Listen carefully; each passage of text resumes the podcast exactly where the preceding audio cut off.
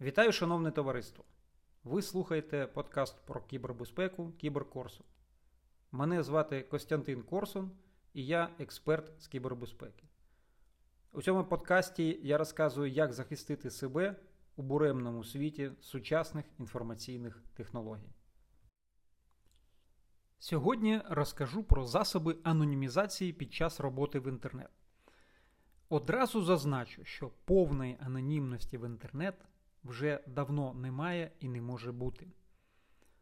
У будь-якому разі ви залишаєте якісь сліди в інтернеті. Питання лише у тому, щоб усі їх зібрати докупи та проаналізувати. Якраз цьому заважають засоби анонімізації.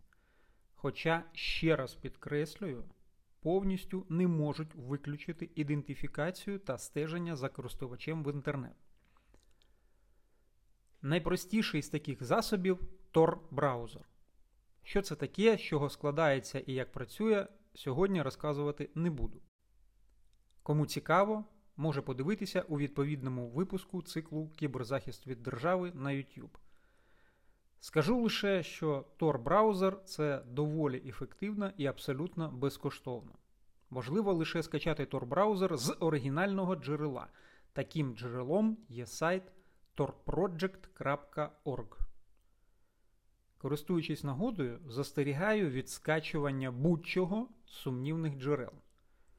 Не так давно Google виявила фейковий додаток для Android CyberAzov DOS App, який начебто дедосить росіянські ресурси, а насправді лише імітує такі атаки. Додаток, розроблений ФСБшною групою Турла, та розміщувався на підробленому домені, начебто полку Азов. Одразу заспокою, через Google Play цей додаток не розповсюджувався. А справжньою його метою був збір даних користувачів, їх ідентифікація, виявлення зв'язків та хто зна ще яке шпигунство. Тому ще раз, Tor-браузер скачуємо лише з сайту torproject.org. Користуватися Tor-браузером легко і не вимагає ніяких спеціальних навичок. Працює як звичайний браузер. Але при цьому ані провайдер, ані хтось, хто вклинився на шляху від вашого девайсу до вашого провайдеру, не зможуть відслідкувати більшої частини вашої активності в інтернет. Ще одним популярним засобом анонімізації є VPN. Розшифровується це як Virtual Private Network, тобто віртуальна приватна мережа. Якщо говорити технічно правильно, то VPN це узагальнена назва мереж, які створюються поверх або всередині інших мереж загальнодоступних. Безпека передавання інформації досягається за рахунок шифрування передачі даних. Для звичайного ж користувача VPN це програма або додаток, які можна встановити у себе на комп'ютері, планшеті чи телефоні та не боятися прослуховування вашого трафіку. Е, візуально це можна порівняти з безпечним тунелем у небезпечному середовищі, наприклад, скляний тунель у сучасному океанаріумі. Навколо плавають акули, а ви спокійно їх роздивляєтесь. Як це працює? Дуже просто. Встановивши VPN-додаток, ви можете обрати країну та локацію, яка для всього інтернету буде виглядати як нібито ваша країна та локація. Тобто користувач, який фізично сидить біля комп'ютера в Україні, в інтернеті буде виглядати як начебто з Німеччини, або з Бразилії, або з США. Все буде залежати від кількості вихідних точок у вашому VPN Exit Node англійською. VPN знадобиться для, наприклад, обходу блокувань, якими деякі Роскомнадзори деяких держав намагаються обмежити доступ до деяких онлайн-ресурсів. Тепер про форми використання VPN. Здебільшого VPN доступний для широкого загалу у формі платного додатку. Але деякі VPN-сервіси пропонують і безкоштовні версії, хоча й у сильно обрізаному вигляді. Наприклад, ProtonVPN. Особисто я радив би користуватися платними VPN. Ціна питання плюс-мінус 50 доларів на рік. Але VPN-сервісів у світі багато. І часто виникає питання, який обрати. Розібратися у цьому не так просто. Тому слід звернути увагу на кілька важливих критеріїв.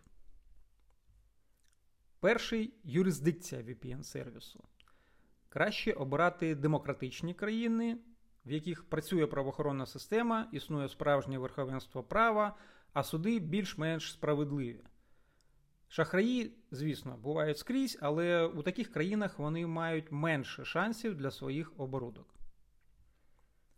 Технологічним критерієм вибору VPN-сервісу є використання конфігурації OpenVPN, Open Source клієнт та обов'язково використання Kill Switch. Про це трохи згодом. Якщо VPN-сервіс приймає у якості оплати біткоїни, це означає, що сервіс не зможе вас ідентифікувати за вашою платіжною карткою, якою ви платите за цей самий сервіс. Е, ця опція більше підходить для професійних е, кібербезпечників, чесно кажучи, або для кіберзлочинців. Так, кіберкримінал також користується VPN-ами. Що поробиш? Таке життя. Наступний критерій кількість країн, в яких розташовані екзит-ноди, тобто сервери VPN-сервісу. Тут що більше, то краще, аби всі вони працювали.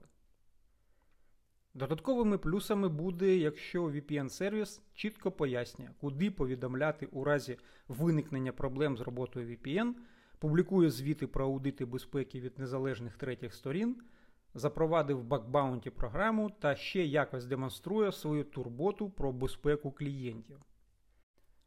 Але також слід зазначити, що VPN завжди трохи уповільнює швидкість доступу до інтернету. Не усі сервери в усіх країнах працюють однаково швидко та стабільно, тому треба періодично змінювати екзит ноду. З увімкненим VPN можна сміливо під'єднуватися до потенційно небезпечних безпарольних Wi-Fi мереж у публічних місцях. Але є і підводні камені. Скажімо, виникли якісь технічні негаразди на одному з серверів, і VPN відключився на вашому девайсі, чим спалив вашу справжню IP-адресу та призвів до потенційно небезпечної ситуації а ви цього навіть не помічаєте. Від цього може врятувати функція Kill Switch, яка просто блокує доступ до інтернет, а користувач отримає відповідне повідомлення. Хто захоче знати більше про приватність VPN, браузерів, операційних систем та ще багато чого, рекомендую корисний ресурс privacytools.io. А на сьогодні у мене все. Ви слухали черговий епізод подкасту про кібербезпеку Кіберкорсу. Почуємося. Слава Україні! Ми обов'язково переможемо!